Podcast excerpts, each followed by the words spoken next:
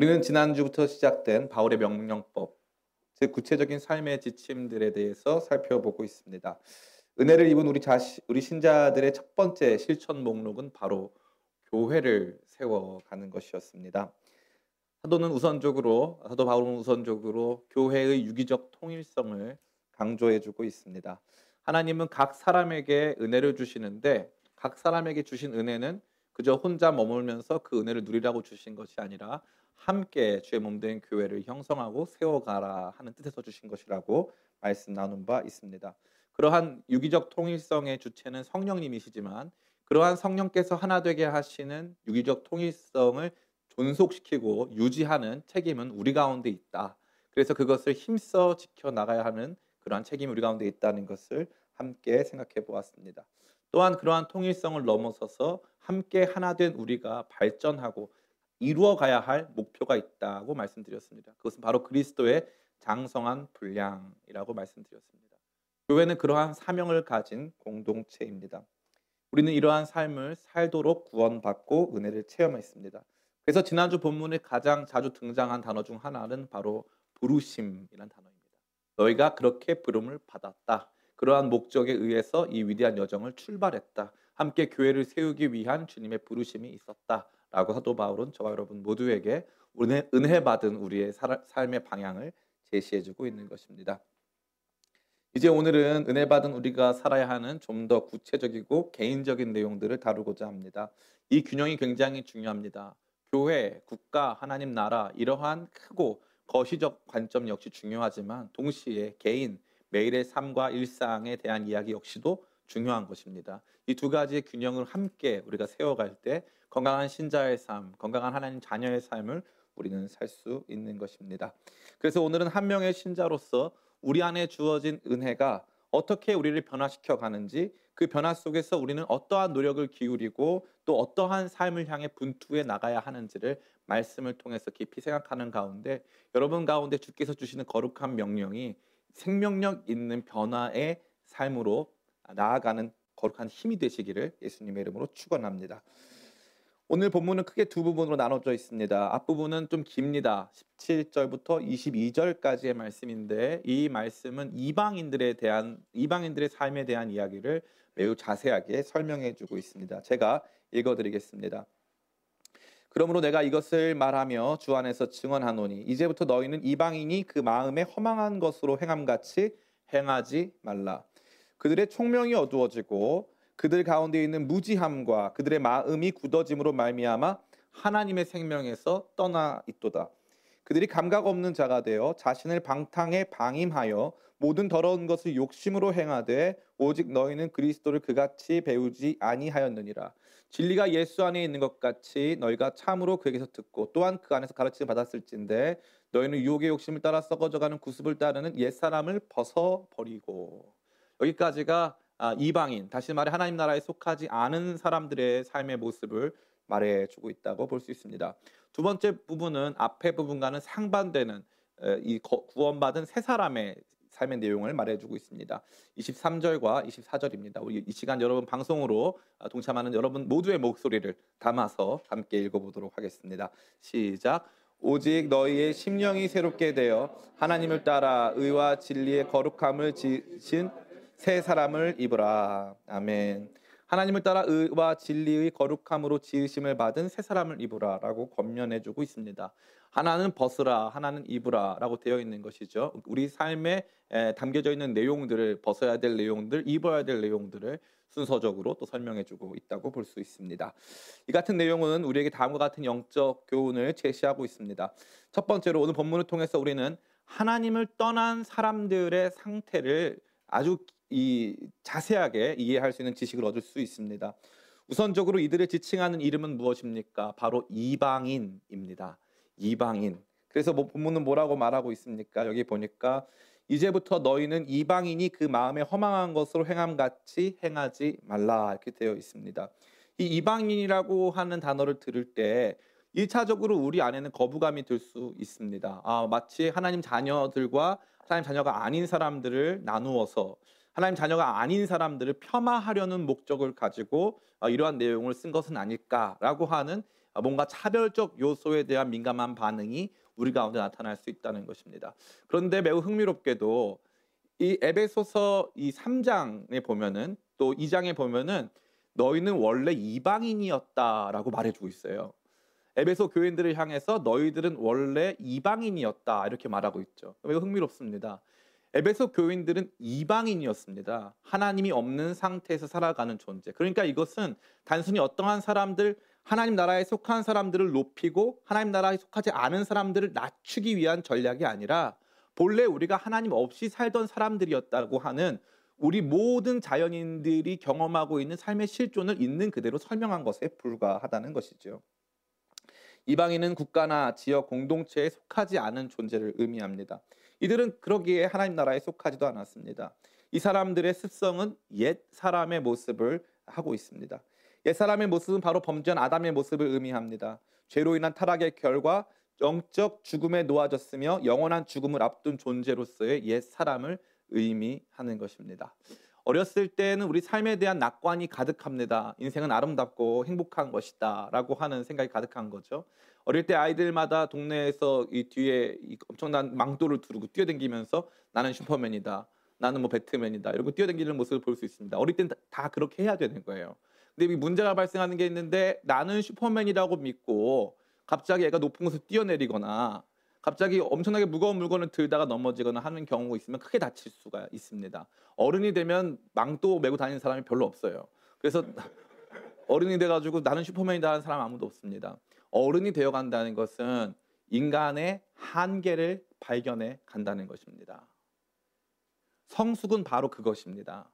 그러니까 이 내용에서 사도 바울은 우리가 속한 세계를 직면하고 직시할 수 있는 성숙함을 우리 모두에게 요청하고 있는 것입니다. 하나님 없는 인간은 죽음의 상태에 놓여져 있으며 하나님 없는 인간은 허망하고 아무 소망과 기대를 가질 수 없는 무의미의 상태에 놓여져 있음을 직면하라고 말해주고 있습니다. 저는 대한 불교 조계종 화계사 앞에 살고 있습니다.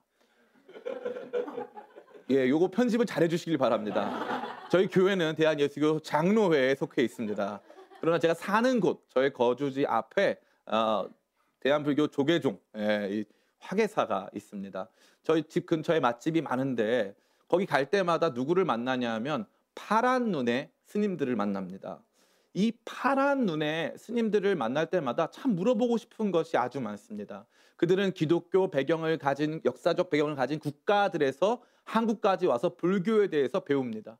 불교는 뭐라고 가르칩니까? 모든 것이 헛되다고 가르칩니다. 모든 것이 공허하다고 말해주고 있는 것입니다. 고통의 근원이 어디서부터 왔는가를 물어보면 불교는 이렇게 대답합니다. 화살을 맞은 자가 어찌 화살이 어디서 왔느냐가 중요하겠느냐. 불교에서 말하는 것은 지금 당장 이 고통 자체를 인정하고 이것을 벗어나기 위한 노력을 다해야 된다고 말해주고 있습니다. 그것을 직면한다는 거죠.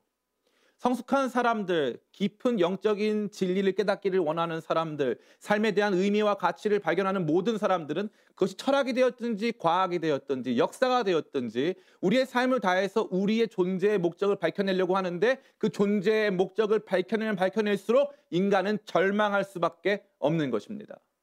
서양 철학사를 공부해 보면 최초에는 이 만물을 움직이는 동력 혹은 만물을 이 우리가 잘게 쪼개면 그것을 궁극적으로 가장 이 작은 단위로 설명할 수 있는 존재가 있다고 믿었어요.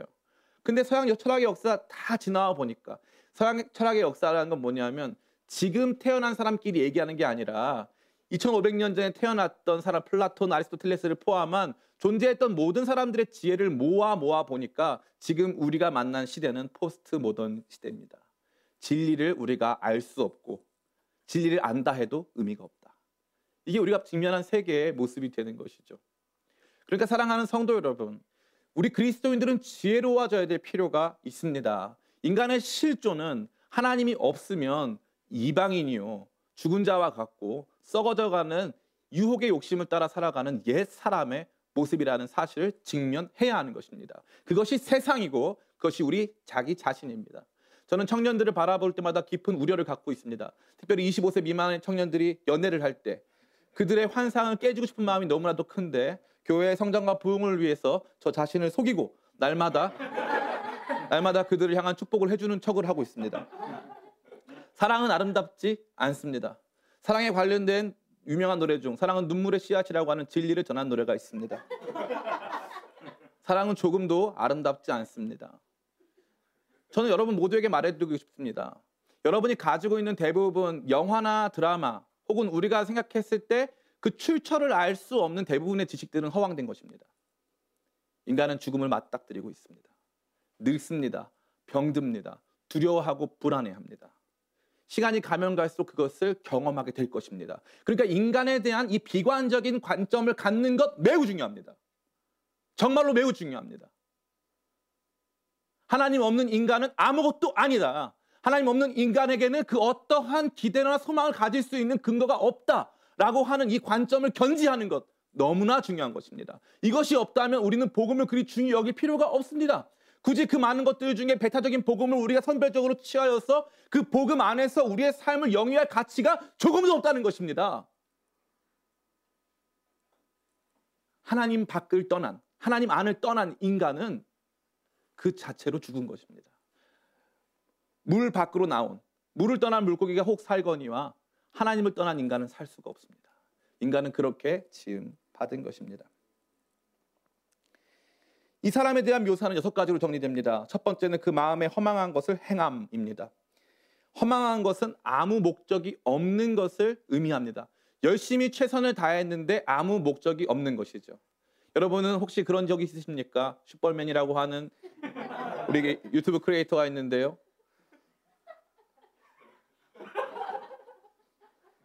저는 그들을 축복합니다. 그, 마음 다해 축복합니다. 늘 응원하고 늘 기도하고 있습니다. 우리 교회 성도들입니다. 성도입니다. 네. 그런데 해변에 나가서 모래성을 쌓습니다. 모래성을 굉장히 정교하게 쌓죠. 아주 정교하게. 그들이 쌓았다는 뜻이 아니라 이제 누군가가 쌓습니다. 정교하게 만들어서 엄청나게 광범위하게 이 모래성을 만듭니다. 의미가 있습니까? 없습니까? 없습니다. 없어요.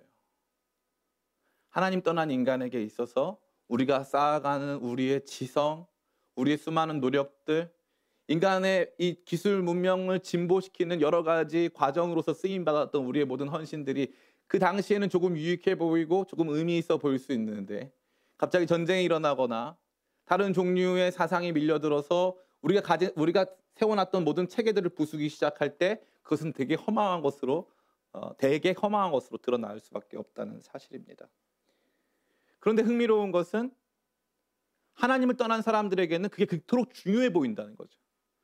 그게 그토록 중요해 보인다는 것입니다. 하나님보다 더 중요해 보인다는 거죠. 하나님 안에서 충분히 의미 있는 것이 될 수 있습니다. 제가 완전 의미 없다고 말씀드리는 것이 아닙니다. 그러나 그들에게 있어서는 하나님이 주시는 허망하지 않은 소망과 기대가 가득한 의미가 충만한 목적이 있는 그러한 내용이 아닌 것들을 의미 있고 가치 있는 것으로 여기는 잘못된 마음이 있다는 것입니다. 여러분 결혼 전에 연애를 많이 했다고 칩시다. 결혼 전에 연애 10번 했어요.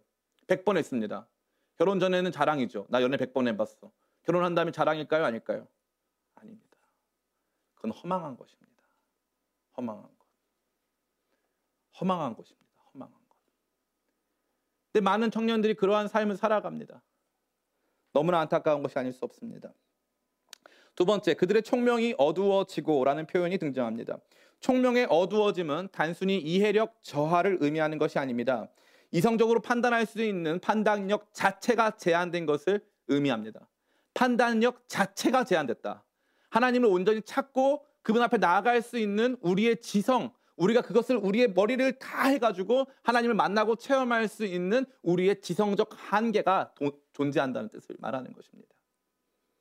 어떤 사람은 그런 말 합니다. 하늘의 별을 자세히 보거나 저 높은 에베레스트 산에 올라가서 아침에 해 뜨는 해를 볼 때 조물주를 인정하지 않을 수 있는 사람은 없다. 인정할 모든 사람이 인정할 수밖에 없다. 이렇게 말하고 있죠. 조물주를 인정하는 지식은 있는데 조물주의 아들 대신 예수 그리스도께서 이 땅에 오셔서 우리를 대속하셔서 구원하셔야 된다는 이유를 거기서 증명할 수는 없습니다. 하나님 말씀 계시를 제대로 이해하고 받아들일 수 있는 지혜, 이성의 한계가 그들 가운데 드리워졌기 때문에 그렇습니다. 그러기에 변증 그 자체로 변증 그 자체로 누군가를 기독교인이 되게 하는 것은 불가능합니다. 어, 목사님 저는 종종 봤는데요. 우리가 합리적으로 우리의 신앙을 증명할 수 있다면 누군가는 믿는 모습을 봤습니다. 그것은 성령의 역사입니다. 그런 모든 변증 과정을 통해서도 돌아오지 않는 사람들이 너무나도 많습니다. 우리 그리스도인들 착해서는 안 됩니다. 논쟁에서 이겼다고 누군가가 그리스도인 되지는 않습니다. 논쟁에서의 승리가 복음의 전파를 의미하는 것이 결코 아니라는 것이죠. 하나님을 떠난 인간 안에 있는 이성의 그 자체로서의 한계들을 우리가 알고 발견해야 되는 것입니다. 그들은 아무리 아름다운 것을 봐도 그 안에서 참다운 하나님의 사랑을 경험하고 누릴 수 없습니다. 얼핏 얼핏 그림자가 보이기는 하지만 그것을 제대로 이해할 수는 없다는 것이죠. 니고데모가 그러한 사람이었습니다. 선생님 내가 보니까 선생님 하늘에서 내려오신 분 같습니다. 예수님 이렇게 말씀하십니다. 사람이 거듭나지 않냐면 하나님 나라를 볼 수 없다. 사람이 거듭나지 않냐면 하나님 나라를 들어갈 수 없다. 이렇게 말씀하시죠. 니고데모는 본 것 같은데요. 어느 정도 이해한 것 같은데요. 그러나 당신은 하늘에서 내려온 것 같다는 얘기를 했지만 그것이 그의 한계였습니다. 그것이 어떠한 과정에 의해서 우리 가운데 주어질지, 그것이 무엇을 의미하는지에 대해서 그는 제대로 알거나 이해하지 못했다는 사실입니다. 세 번째, 그들 가운데 있는 무지함과 그들의 마음이 굳어짐으로라는 표현도 등장합니다. 무지함과 굳어짐은 세트입니다. 한마디로 무식한데 용감하다 이런 뜻입니다. 혹은 무식해서 용감하다 정도로 이해할 수 있습니다. 최근 어떤 사람이 지구가 동굴지 않고 평평하다는 자기의 이론을 증명하기 위해 로켓을 타고 가다가 죽었습니다. 안타깝죠. 자신의 이론과 체계에 갇혀서 다른 사람들과 소통하고 과연 다른 것들이 어떠한 거, 아, 어떠한 지식 정보가 타당한가를 면밀히 생각해 볼 수 있는 마음 자체가 열리지 않았다는 것입니다. 그 사람은 나름 굉장히 똑똑하게 준비 많이 했을 거예요. 그런데 어떻게 된 겁니까? 무지해진 것입니다. 이상한 정도, 이상할 정도로 다른 세계관에 사로잡혀서 강팍한 마음이 들어서 이게 옳다는 것을 반드시 증명하기 위해서 그거 하다가 자기의 목숨을 잃는 경우가 있다는 것입니다. 비단 로켓뿐만이 아닙니다. 인간의 안에 있는 무지는 굉장히 다양한 방식으로 나타나는데 조심스럽게 말씀드리고 싶은 것은 바로 이 공산주의 체제가 그러했습니다. 공산주의 체제는 유물론 체제였습니다. 모든 것은 물질이다고 생각했습니다. 그래서 이 물질 문명의 발전 단계가 자본주의를 거쳐서 사회주의를 지나 완전한 이상적 공산주의 사회가 도래한다고 믿었습니다. 그래서 국가를 설립했습니다. 이상적 공산주의 사회는 일당 독재, 공산주, 공산당 독재의 사회입니다. 그 공산당 독재 사회 안에서 충분히 행복을 누릴 수 있는 세계가 구현될 것이라고 그들은 믿었습니다. 지난 20세기의 역사의 중심에는 그들이 가지고 있었던 이데올로기가 실제로 구체화돼서 굉장히 지구상의 큰 영토를 차지하고 실제적으로 그러한 계획 경제가 굴러가는 시간들을 맞이해야 했다는 사실이죠. 얼마나 많은 사람들이 그것으로 말미암아 고통당했습니까? 스탈린의 숙청으로 말미암아 수천만 명의 사람이 죽었습니다. 중국에서는 문화혁명이 일어났습니다. 공산당의 정신과 맞지 않는 문화, 문명, 종교, 철학, 지식인들은 다 숙청당하거나 관련된 책들이 다 불타 없어지는 관련된 문화재가 다 없어졌기 시작했습니다. 우리는 지금 이야기를 이성적으로만 하는 것이 아닙니다. 무지함과 굳어짐. 하나님을 알므로 말미암아 인간의 참다운 가치를 발견하고 그 안에서 서로 열려 서로 사랑하는 존재가 아닌 완전한 무지함에 갇혀서 자기가 무시, 무지한 사람인 것조차 이해를 못하고 자기가 굳어진 상태인 줄 알지 못한 채 자기의 오름 안에 갇혀서 타인을 폭력적으로 억압하는 그러한 상태가 지금 지 구상에 있었던 모든 인류 역사의 중심에 놓여져 있다는 것입니다. 이것이 바로 하나님을 떠난 사람들의 모습입니다. 네 번째는 그들이 하나님의 생명에 떠나, 있, 떠나 있도다라고 말하고 있습니다. 앞서 설명한 무지함과 굳어짐이 하나님의 생명으로부터 분리된 인간의 모습을 잘 보여주고 있습니다. 우리의 생명, 우리는 우리 생명으로 산다고 생각해요. 그죠? 어, 갑자기 심장이 뛰고, 갑자기 이 우리 안에 있는 세포들이 왕성하게 움직이기 시작하면서 인간의 생명을 유지, 보존할 뿐만 아니라 다양한 생명 활동을 하고 또 인간이 좋아하는 여러 가지 이 자기 취향을 극대화시키는 활동들을 하는 그러니까 인간 생명은 인간에게 있다라고 하는 착각이죠. 완전한 착각입니다. 초등학교 때 선생님이 생명에 대한 이야기를 해줬습니다. 선생님 얘기해 주시기를 심장이 뛰면 피가 공급되고 이 산소가 우리 가운데서 폐에서 만나서 산소를 전체적으로 이렇게 순환해 준다. 그럼 생명이 유지된다. 어린 저는 천재였던 것 같습니다. 심장은 어떻게 뛰나요? 라고 물어봤어요. 그냥 뛴다고 말씀해 주셨습니다. 안 뛰면 죽는 거라고. 그럼 제가 물어봤어요. 그럼 왜 심장은 왜 뛰기 시작했나요? 누가 심장 보고 뛰라고 얘기했나요? 누가 이 시스템을 만들었나요? 저는 지금 이 방송을 보고 있는 진화론을 좋아하시는 분들에도 물어보고 싶습니다. 진화론은 적자 생존, 다시 말해 적응한 자가 생존한다라는 뜻입니다.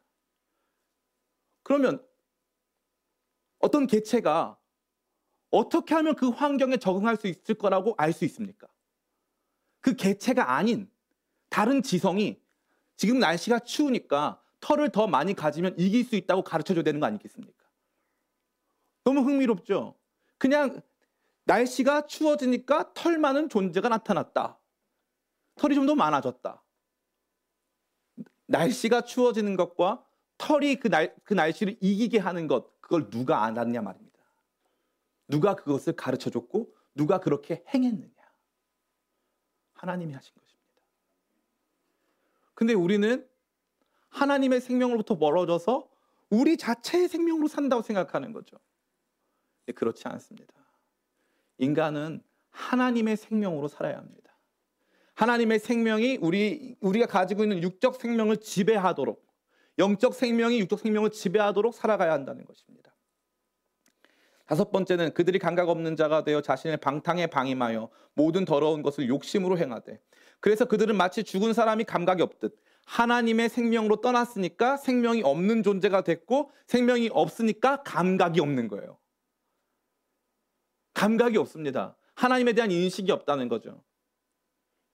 누군가 저한테 말해, 말할 수 있습니다. 목사님, 아담에게 하나님께 선악과를 먹으면 정령 너희가 죽으리라 했는데 아담은 살았습니다. 물론 930대까지 살았고 죽었지만 그래도 아담은 살았습니다. 심지어 900년 넘게 살았습니다. 아담은 즉시로 에덴 동산 영원한 생명이 있는 그 땅에서부터 배척당하고 아담은 영적으로 죽었습니다. 하나님과 교제할 수 없는 상태에 이르게 된 것이죠. 하나님께서 그를 만드신 창조의 목적을 이룰 수 없는 상태로 나가 떨어진 것입니다. 자신을 방탕에 방임하여 모든 더러운 것을 욕심으로 행하되 더러운데 그거를 욕심으로 행한다는 거예요. 더러운데 원한다 이거예요. 더러운 걸 원한다. 감각 없어서 뭐가 좋은지 나쁜지도 모르고 하나님 뭘 원하시는지 몰라서 더러운데 원하는 상태가 된 것입니다. 추잡한 걸 원하는 상태. 얼마나 비참합니까? 여러분에게 아이가 있다 생각해 봅시다. 아이가 병이 들었습니다. 그래서 갑자기 이 아이가 쓰레기를 먹어요. 계속 쓰레기를 먹습니다. 그러면 여러분 마음이 어떠실까요? 얘가 왜 이렇게 됐지? 무슨 문제가 발생한 거지? 그런 생각이 들지 않으실까요? 인간이 바로 그 상태입니다. 의롭고 거룩한 삶을 추구하고 영적인 생명의 양식을 먹으면서 예수님 말씀하신 것처럼 사람이 떡으로만 사는 게 아니다. 하나님의 입에서 나오는 모든 말씀으로 사는 존재가 사람이다. 사람의 가치는 그러한 가치다. 라고 생각하고 살아야 되는데 하나님 말씀 아닌 것을 사람의 말을 자기의 영적 자양분으로 삼아서 전혀 의미 없는 것들을 추구하고 살아간다는 거죠. 더러운 것을 원하는 사람이 됐다는 것입니다. 엄청나게 많은 돈을 벌기 위해서는 반드시 부도덕한 측면을 가져야 합니다. 일정량 이상의 돈을 사람이 단순 노동으로 벌 수는 없습니다. 자본이 자본을 증식하는 과정을 통해서 그것을 얻어야 되는데 이 자본이 자본을 증식하는 과정은 대체적으로 금융 관련된 법에 의해서 제한을 받습니다. 이 관련된 일들을 통해서 큰 부자가 되기 원한다면 사실 그 안에는 독점이라던가 다양한 방식의 시장을 교란하거나 편법을 행하는 행위가 반드시 필수적으로 필요한 것입니다. 그것 없이는 쉽지가 않습니다. 사람들은 원합니까? 안 원합니까? 원합니다. 그 과정을 통해서 환경이 조금 파괴되더라도 그 과정을 통해서 누군가의 삶이 억압되고 누군가가 피눈물을 흘리는 일이 있다 할지라도 나는 이것을 행해야만 한다는 거죠. 더러운 것을 원하는 더러워도 원하는 그러한 존재가 된 것입니다. 마지막 여섯 번째입니다. 유혹의 욕심을 따라 썩어져가는 구습을 따른다. 이 마지막에는 썩어져가는 우리의 삶의 모습을 그대로 형상화하여 보여주고 있습니다. 이러한 내용들이 바로 이방인들의 모습입니다. 많은 사람들이 생각하기에 이러한 모습은 비신자들의 모습이다라고 생각하고 어, 혀를 찹니다. 그렇구나. 예수님 안 믿으니까 저런 삶이지라고 하는데 흥미로운 것은 이 이방인이라는 단어는 에베소 성도들에게 먼저 쓰여졌던 단어라는 거죠. 원래 너희가 아, 이방인이었다 이렇게 말하고 있죠. 그러니까 이건 원래 우리의 모습이라는 거예요. 더 놀라운 건 뭡니까? 사도 바울은 이러한 모습을 벗으라고 지금 원래 이방인이었지만 교회의 일원이 되었던 에베소 성도들에게 지금 벗으라고 말하고 있다는 거예요. 그게 무슨 말입니까? 이미 교회의 일원이 됐음에도 불구하고 과거 이방인으로 살 때의 삶의 행태와 모습, 옛 사람의 모습이 그대로 남아 있다. 여전히 그 옷을 입고 있다는 것이죠. 그게 에베소 성도들이 가지고 있었던 모습이었습니다. 그러기에 우리는 끊임없이 이러한 옛사람의 모습을 벗어버리고자 노력을 기울여야 하는 것이죠. 이 부분에 있어서 중요한 건 뭡니까? 행동입니다. 행동.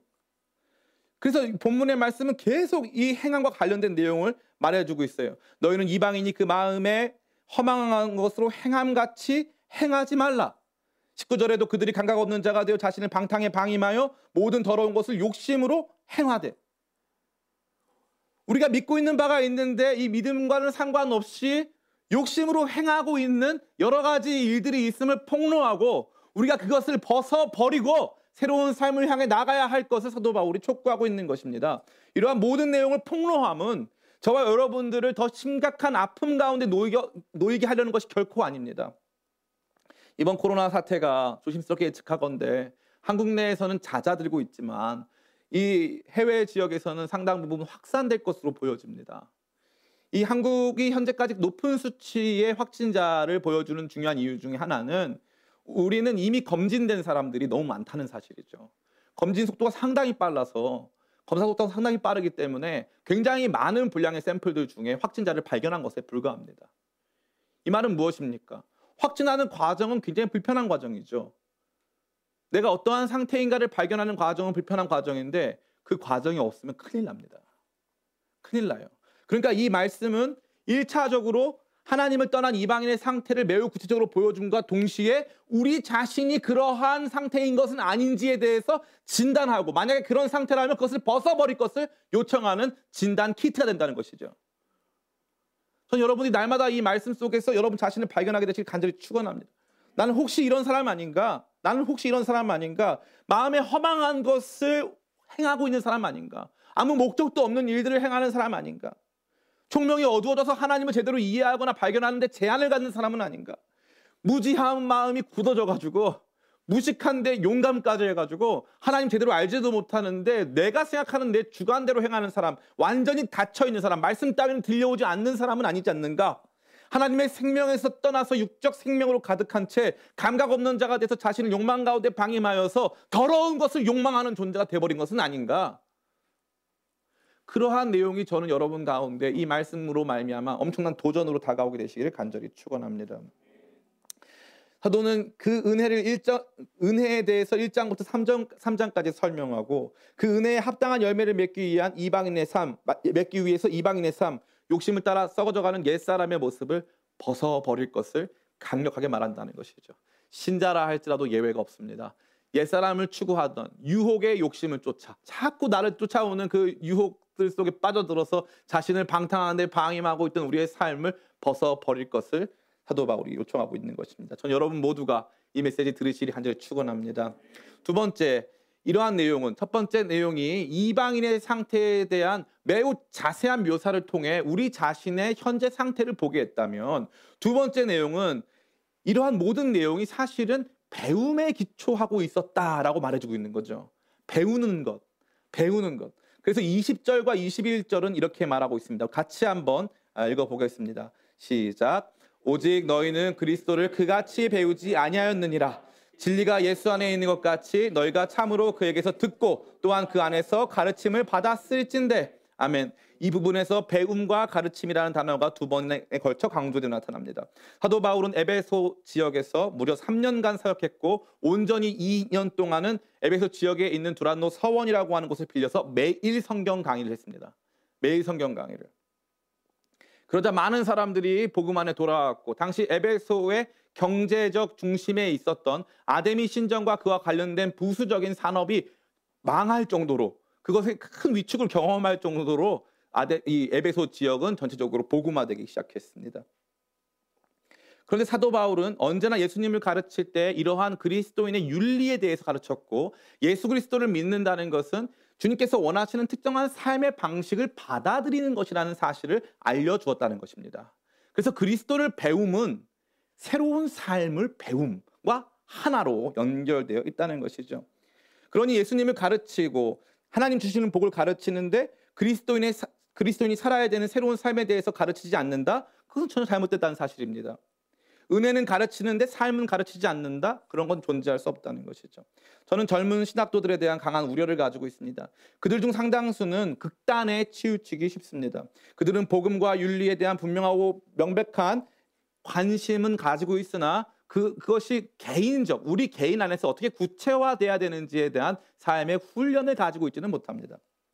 그들은 주, 윤리를 대부분 구조적이며 사회적인 것으로 이해합니다.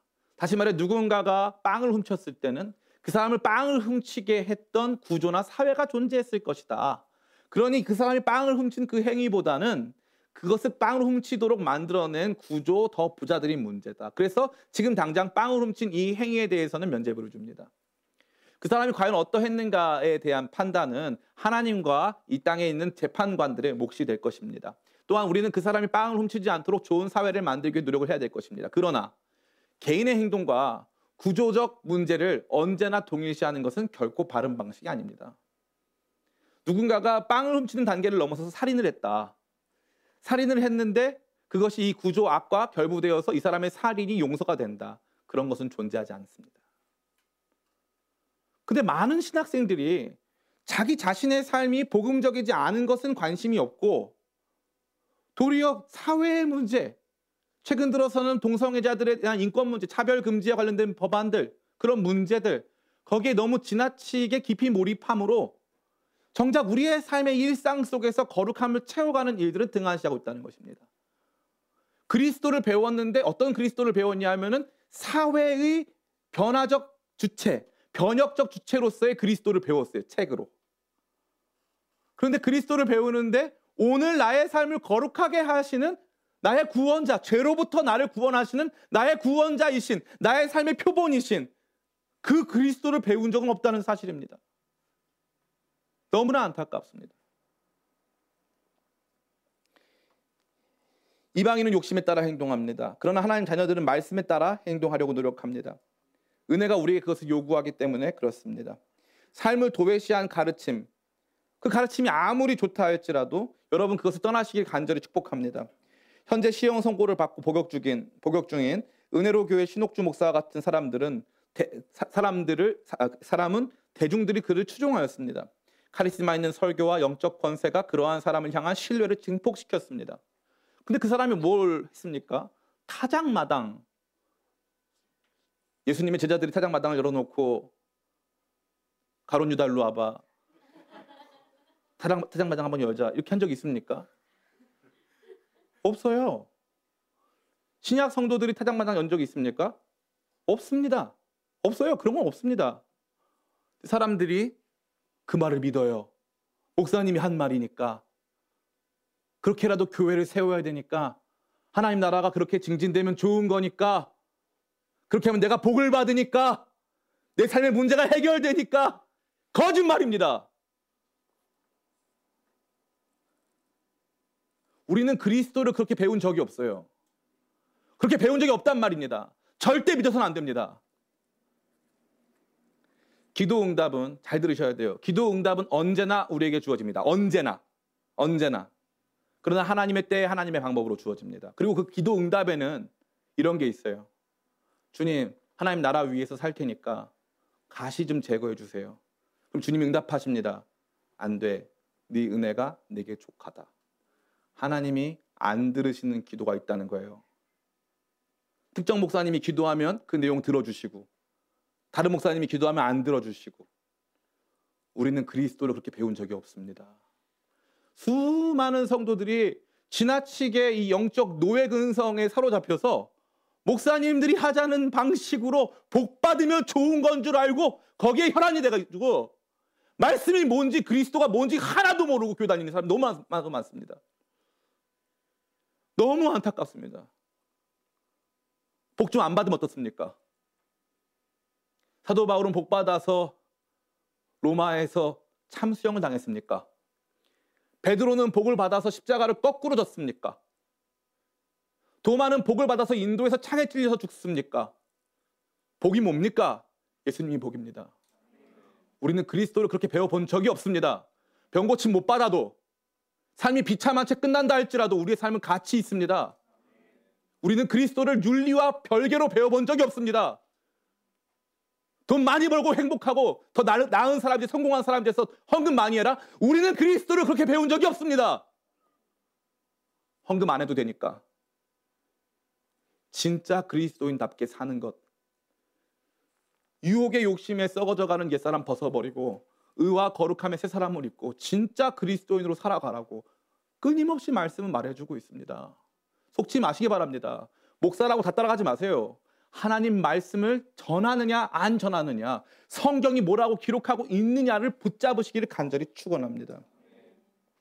무슨 일을 해도 천국 가니까 아무렇게나 살아라 대충 살아라 미안합니다. 우리는 그리스도를 그렇게 배워본 적이 없습니다. 이것은 배움의 기초입니다. 윤리는 기독교 윤리는 기독교 은혜의 기초입니다. 우리는 그 배움 속에서 우리 그리스도인이 어떻게 살아야 하는가를 깊이 묵상하고 생각해야 된다는 거죠. 많은 사람 생각합니다. 목사님 동성애자는 구원받을 수 있습니까? 예, 구원받을 수 있습니다. 트랜스젠더 구원받을 수 있습니까? 예, 구원받을 수 있습니다. 그런데 문제는 구원받은 이후가 중요합니다. 구원받은 이유가 중요합니다. 사도행전에서 첫 번째로 복음을 듣고 회심한 이방인은 누구였습니까? 첫 번째로 복음을 듣고 회심한 이방인은 에디오피아 네시였습니다. 당시에 구약 성경에는 내시와 같은 사람들은 성적 정체성에 문제가 있는 사람들은 성전에 들어올 수가 없었습니다. 그런데 내시가 처음으로 세례받고 하나님 나라 백성이 되었어요. 충격 그 자체입니다. 이방인이었고 내시였습니다. 가능합니다. 그러나 문제가 뭡니까? 동성애자들이나 트랜스젠더들이 그냥 그대로 그 삶을 유지한 채로 그 삶을 주님께서 인정해 주셨다고 생각하는 건 착각입니다. 착각이에요. 주님께서 절대 인정하지 않습니다. 하나님께 구원을 받는 것과 하나님께서 원하시는 삶을 사는 것은 다릅니다. 왜냐하면 우리가 그분께서 원하시는 삶을 살아서 구원받은 게 아니기 때문에 우리는 죄인인데 구원을 받았고 구원을 받으니까 주님께서 우리에게 원하시는 삶이 존재했던 것입니다. 우리 이스라엘 사람들의 얘기 제가 드리고 싶습니다. 이스라엘 백성들은 애굽에서 노예로 살았습니다. 근데 하나님께서 언제 이들에게 율법을 주셨습니까? 1번 이들이 구원받기 전에 애굽에서 나오기 전에 율법을 받아서 그 율법 지키면 구원받는다 하셨습니까? 아니면은 다 구원하신 다음에 신의 산에서 율법 주셨습니까? 신의 산에서 율법을 주셨어요. 홍해 바다 건널 땐 하나님이 너희는 가만히 있어 내가 하나님 됨을 볼지어다 말씀하셨어요. 이스라엘 백성들 유월절 어린 양의 피만 바르면 다 구원받아 가지고 홍해 바다 건너고 가나안 땅에 같이 들어갔어요. 만나를 같이 먹었습니다. 그런데 신의 산에서 이제 너희는 내 백성이 되고 나는 너희의 하나님이 되자. 그러면 그 내용이 바로 율법이에요. 신자의 삶도 마찬가지입니다. 구원이 먼저고 살아야 하는 삶의 내용이 나중입니다. 나중이에요. 구원을 받은 다음에는 반드시 살아야 하는 삶의 내용이 존재하는 것이죠. 그러니까 우리는 그리스도인은 그리스도인이 돼서 주님에 대해서 배울 때 아, 우리 주님의 영적 신비, 주님께 기도하면 주님께서 기도를 들어주셔, 나와 함께 해주셔, 나에게 복을 주셔. 요 수준이 아닌 매우 기초적으로 최소한 우리 주님과 함께 교제하며 살아가기 위해서는 우리는 옛사람과는 다른 삶이 되어야 한다라고 하는 기본적인 방향과 기본적인 스탠스를 가져야 된다는 것입니다. 제가 이 설교를 왜 준비하면서 좀 화가 나 있냐면 느껴지시죠? 할렐루야. 네. 왜 화가 나 있냐면 이게 너무 기본적인 건데 제가 살아보니까 목회를 5년 정도 해보니까 아니 이 기본이 없는 분들이 너무 많더라고요. 너무 많더라고요. 이게 기본인지를 모르시더라고요. 동성애 문제와 관련해서 한 말씀만 더 드리기를 원합니다. 많은 분들이 목사님 이게 너무 차별적인 발언입니다. 동성애자들의 취향이나 그들의 선택을 인정해 주시길 바랍니다. 라고 저한테 촉구할 수 있습니다. 제가 실제로 그런 카톡을 받기도 했습니다. 제가 너무 한국에만 갇혀 있는 목회자이기 때문에 지금 뭐 미국 동부의 상황이나 유럽의 상황을 제대로 이해하지 못해서 제가 동성애에 대해서는 꽉 막힌 사람 아니냐. 주로 미국 쪽에서 연락을 많이 해주세요. 그런 부분에 대해서. 한 가지만 물어보고 싶습니다. 왜 성과 사랑이 신앙보다 중요합니까? 왜요? 왜 성과 사랑이 주님께서 원하시는 삶이라고 한 내용이 있는데 왜 그것보다 중요합니까? 은혜를 받았다는 것은 주님의 주님과 사랑의 교제 속으로 들어갔다는 것은 나보다 주님이 중요해지시는 거예요. 나보다 내가 살고 싶은 그 욕망보다 내가 원하는 나 자신보다 주님이 원하시는 내가 너무너무 중요해지는 거예요. 그래서 그거 안 해도 괜찮다고. 나는 개인적으로 내 욕망의 방향은 동성에 이끌리지만 그거 안 해도 괜찮다고. 주님이 원하시지 않으니까 안 하겠다고. 그건 주님의 방법이 아니지 않냐고. 그 간단한 문제 아닙니까? 그 간단한 문제예요. 아, 목사님 안 살아봤어요. 아니요, 아니요. 간단한 문제입니다. 중심의 전환이 이루어지면 간단한 문제예요. 제가 이 말씀을 감히 드릴 수 있는 이유는 뭐냐면은 원래 동성애라던가 트랜스젠더의 그 필드 안에 있던 분들이 회심에서 나와서 하는 말이 다 이 말이에요. 회심하면 할 수 있어요. 할 수 있습니다. 근데 우리는 왜 지나치게 자기 욕망이나 선택의 부분을 남겨둔 채 그리스도를 그 선택된 욕망, 선택된 자기 취향 위에 갖다 붙이냐 이것입니다. 혼전성 관계 문제요? 크리스찬의 음주, 흡연과 관련된 문제요? 우리는 그리스도를 그렇게 배운 적이 없어요. 제가 이와 관련된 특강을 정말 많이 하고 싶고 여러분 토론하고 싶습니다. 역사적으로 또 신학적으로 모든 부분을 여러분과 함께 토론하고 싶어요. 근데 확실한 건 말씀드릴게요. 중심의 방향이 다르면 토론이 안 됩니다. 그 말은 무엇입니까? 주님께서 나에게 무엇을 원하시는가? 그리고 내가 무엇을 원하는가가 상충될 때 나는 이 길을 따르겠다. 라고 하는 거룩한 결단이 없이는 이 토론이 진행될 수가 없습니다. 왜냐, 왜냐하면 그러고 나면 이게 죄입니까? 아닙니까만 물어봐요. 계속. 이 죄입니까? 아닙니까? 술 마시는 게 죄입니까? 죄 아니에요. 그럼 마시세요, 그러면. 양주도 마시고. 어, 목사님 술만 안 취하면 되는 거 아닙니까? 술 안 마셔보셨군요. 술은 취하려고 마시는 거예요.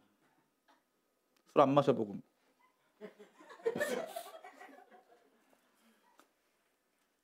어떤 사람은 한 잔 마시면 취하고, 어떤 사람은 열 잔 마시면 취합니다. 기준이 뭡니까? 여러분에게 묻습니다. 디모데서 3장은 교회 감독과 장로, 집사에 대한 명확한 기준을 제시합니다. 특이하게 거기에는 음주 문제가 다루어지고 있어요. 특이합니다.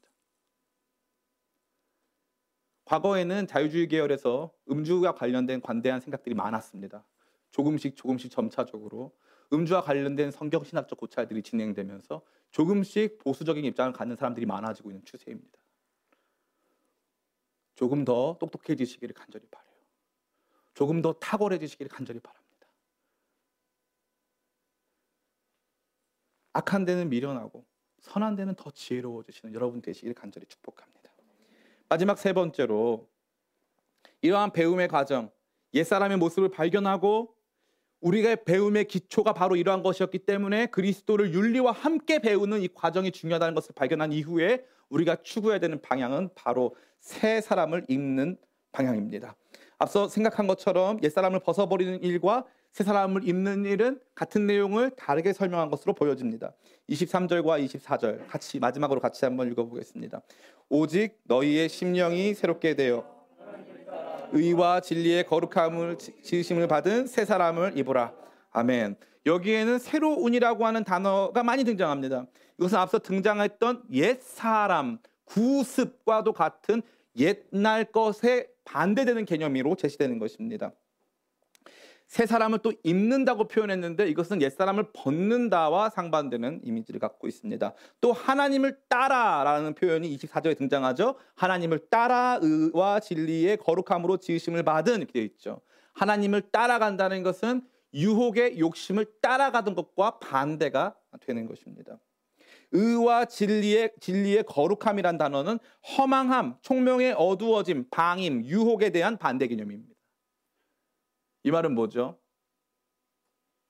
동이 서에서 먼 것 같이 완전히 새로운 존재가 돼야 된다는 것을 의미합니다. 완전히 새로운 존재. 완전히 새로운 삶의 시작이 우리 가운데 요청된다. 이것을 의미하는 거죠. 예수님을 믿었는데 새로운 사람이 되지 않았어요. 예수님을 믿었는데 이 새로운 사람에 대한 최소한 그게 안 됐다 할지라도 새로운 삶에 대한 지평이 열려야 되거든요. 이제는 과거에 좋던 게 이제는 좀 싫어야 되거든요.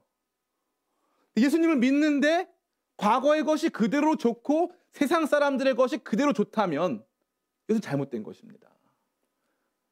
완전한 변화가 일어나야 된다는 거죠. 전격적인 변화.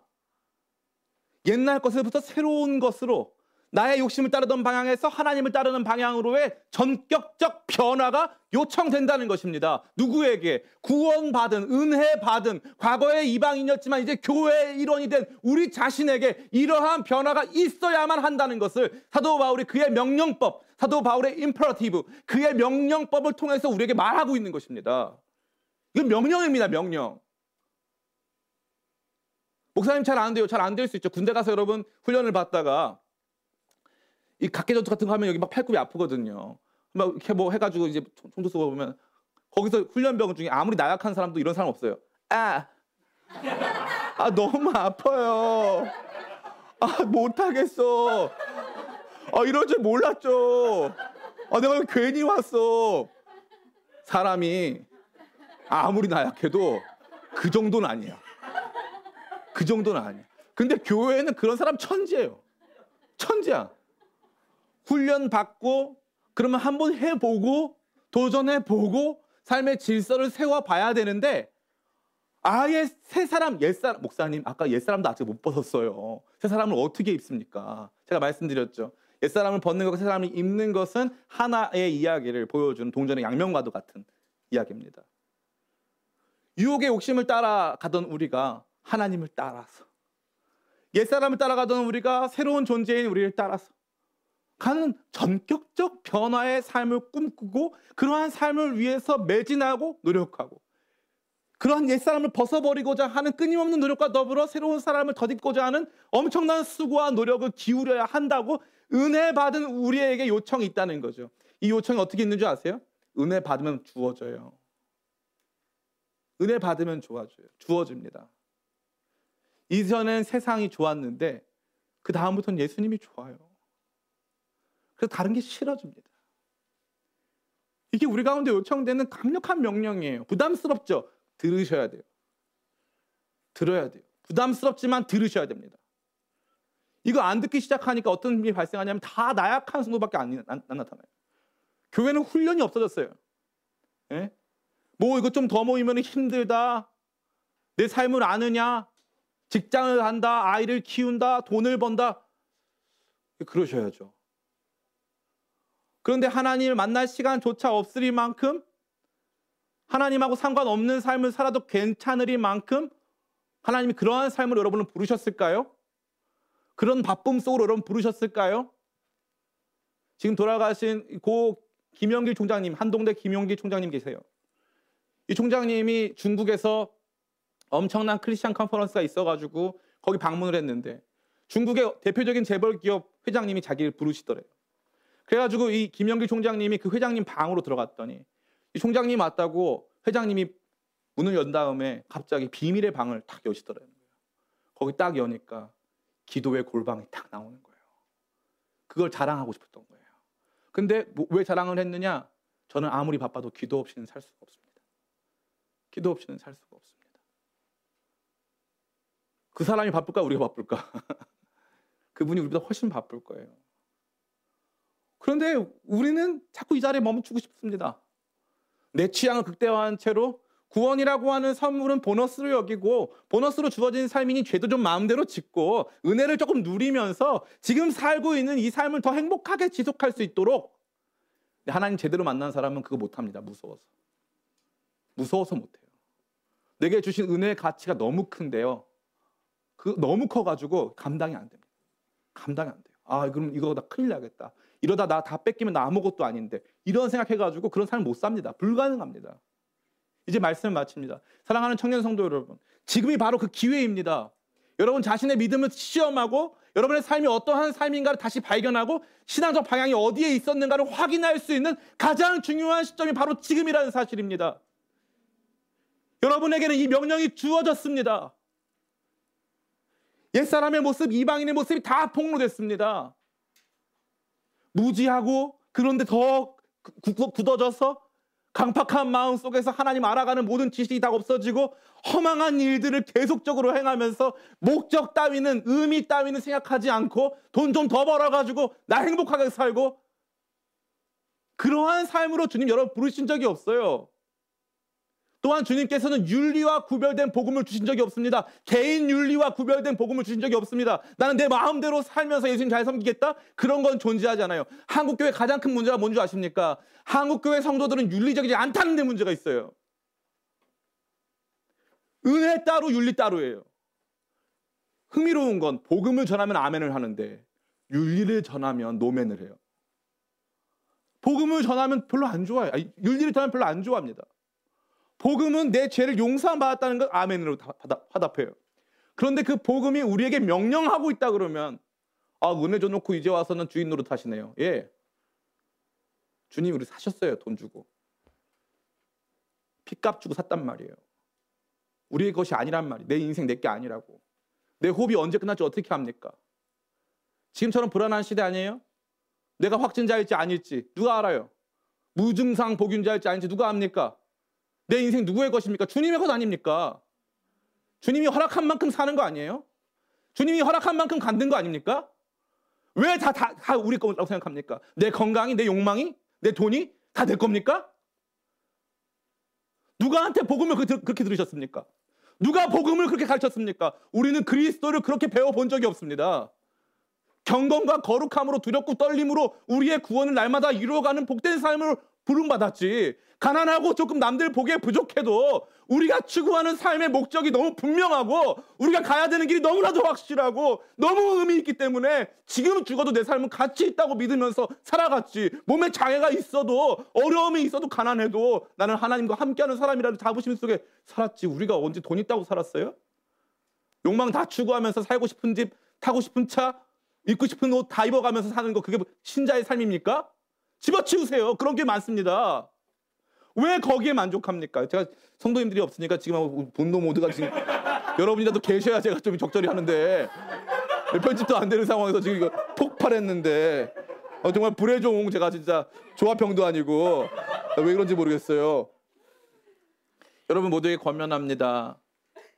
옛사람 벗어버리고 새사람 입으시길 축원합니다. 옛사람이 얼마나 추잡한가 그 모습이 얼마나 안타까운가 발견하고 아 우리는 복음을 그렇게 들어본 적이 없다. 지금 힘들고 어려우시죠? 다 알아요. 안 힘든 사람 어디 있습니까? 다 자기만의 지옥에 사는 거예요. 힘들고 어렵죠. 그거를 환경으로 개선하고 그 문제들을 극복해서 내 욕망 채워가려고 하는 것으로 절대 주님께서 그렇게 부르지 않으셨습니다. 날마다 우리는 죽고 주님이 사심으로 말미암아 이제는 내가 원하는 삶이 아닌 주께서 원하시는 삶을 향해서 나 자신을 드려도 조금도 아깝지 않은 새로운 인생, 새로운 삶의 전격적 변화가 이제 우리 모두에게 요청됨을 바라보시면서 그렇게 주님을 섬기고자 하는 새로운 결단으로 나아가게 되시기를 예수님의 이름으로 축원합니다.